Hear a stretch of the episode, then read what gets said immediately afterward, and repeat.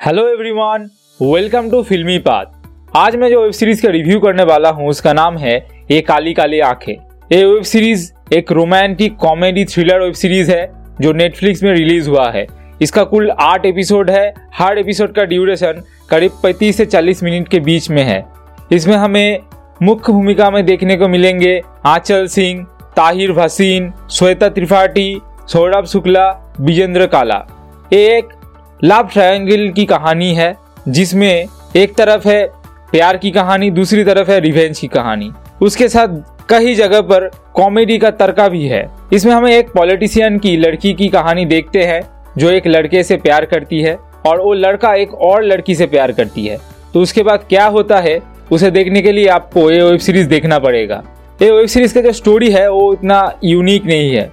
Story का screen play भी उतना अच्छा नहीं है। इसका जो फ़र्स्ट चार एपिसोड है, उसका पेस स्लो है। और जो बाकी चार एपिसोड है, वो ठीक ठाक है। उसमें थ्रिलिंग एलिमेंट पहले चार एपिसोड से ज़्यादा है, और वो देखने में भी अच्छा लगता है। इसमें जो बैकग्राउंड म्यूज़िक यूज़ किया गया है, वो अच्छा लगता है। हर एपिसोड शुरू होने से पहले एक बैकग्राउंड म्यूज़िक हमें सुनने को मिलता है, जो अच्छा है। इस वेब सीरीज़ के अंदर बहुत सारी जगह पर हमें एक छोटा छोटा म्यूज़िक ट्रैक सुनने को मिलता है, जो बहुत अच्छी तरीके से डिज़ाइन किया गया है। इसका ओवरऑल प्रोडक्शन वैल्यू भी अच्छा है। इस वेब सीरीज़ में सिनेमाटोग्राफी बहुत अच्छा है। इसमें जो सीन हमें देखने को मिलता है, उसका एंगल भी अच्छा है। इसमें बहुत सारी जगह पर कॉमेडी का तर्का है जिसमें सौरभ शुक्ला और विजेंद्र काला बहुत अच्छा काम किए हैं। उनका एक्टिंग यहाँ पर बहुत अच्छा है। इसमें ताहिर हसन का भी अभिनय अच्छा है। उन्होंने हर एक इमोशन को अच्छी तरीके से पोर्ट्रे किया है। इसमें आंचल और श्वेता का भी एक्टिंग डिसेंट है। कोई भी फ़िल्म या वेब सीरीज़ हो, अगर उसका कंटेंट या विषय अच्छा हो तो वो वेब सीरीज़ अच्छा होता है।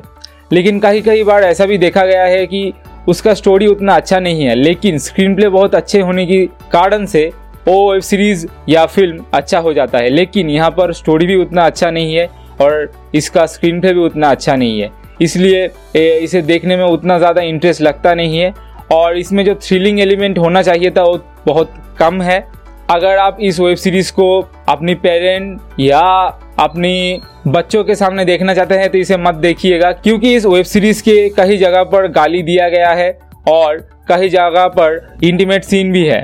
ये है मेरा ओवरऑल रिव्यू अगर आपको इस रिव्यू को अच्छा लगा तो इसे ज़रूर शेयर करें। अगर आप फ़िल्म जगत की अपडेट्स पाना चाहते हैं तो इस एपिसोड के नीचे एक लिंक दिया गया है।